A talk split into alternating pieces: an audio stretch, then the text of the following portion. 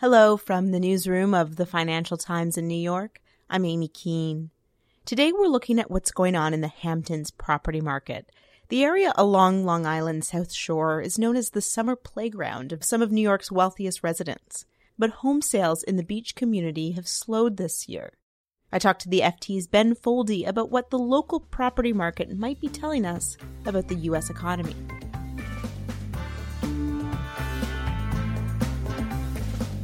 So, Ben, tell me about the Hamptons for our international listeners. How would you describe the area? So, the Hamptons are kind of a playground for uh, New York's elite, which is culled obviously from Wall Street and the like. It's the so called South Fork of Long Island, where at the far east end of Long Island, the island kind of splits in two. There's a North Fork and a South Fork, and the Hamptons are a collection of towns along the South Fork. The three of them are East Hampton, Southampton, and uh, West Hampton, hence the Hamptons. And so, what I mean, what is it sort of known for in the summer months in particular?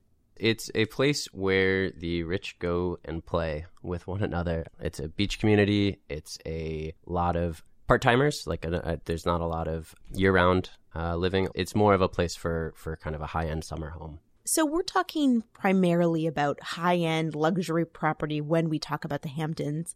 What has the real estate story been in the Hamptons over say the last few years?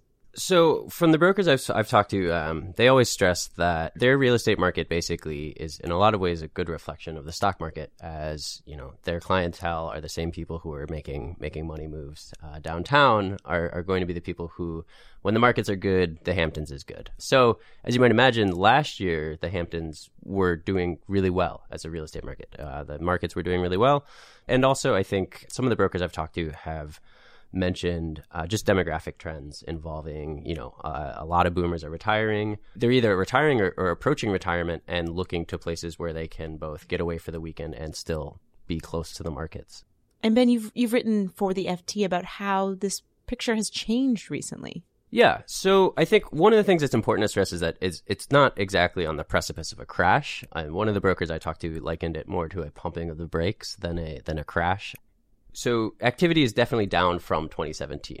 The question is 2017 was a peak. So while the market is slowing and turning, it's not so much like falling off a cliff. It's more just kind of regressing to the mean, I guess would be a better way to put it. Do you have any numbers to put this slowdown into context?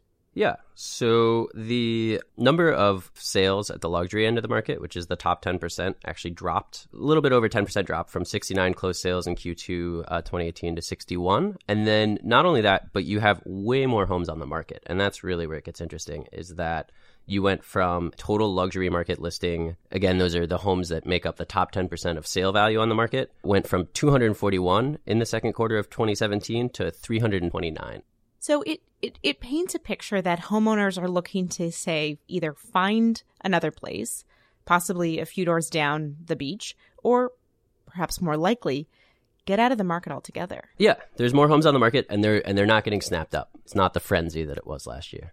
Nationwide, home prices are, you know, have been steadily climbing for a while and probably seem to be approaching their peak, but are still kind of high. And the, the one thing that you'll hear real estate analysts talking about on the national level is prices are super high, demand is there, but prices are so high and the supply is so low that that people just can't get the homes that they want to buy. In a way, that's probably a little bit true on the Hamptons too.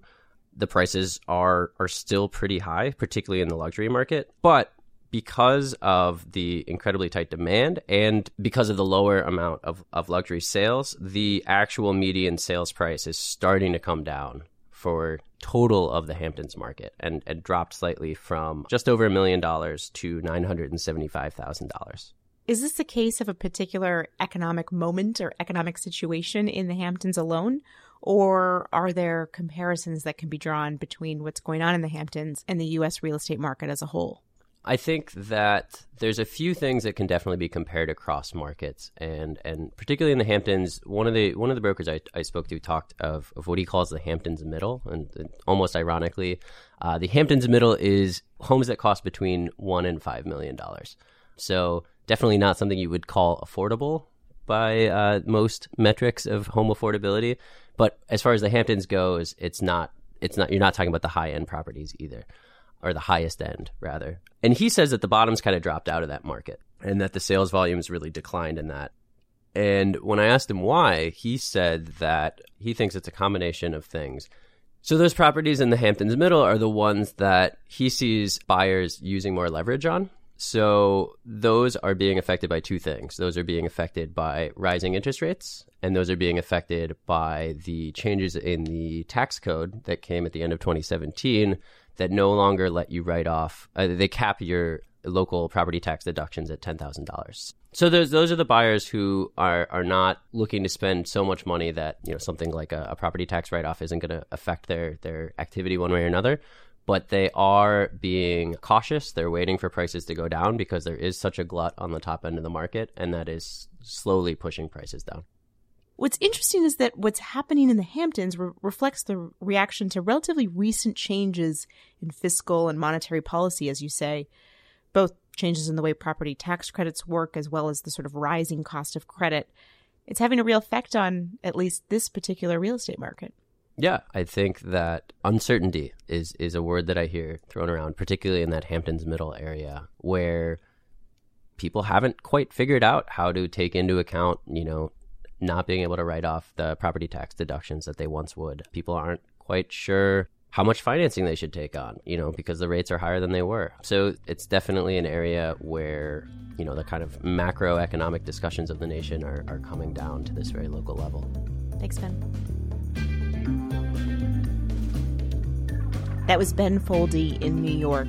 You can read Ben's story on the Hamptons real estate market. We've linked to it in the show notes for this episode.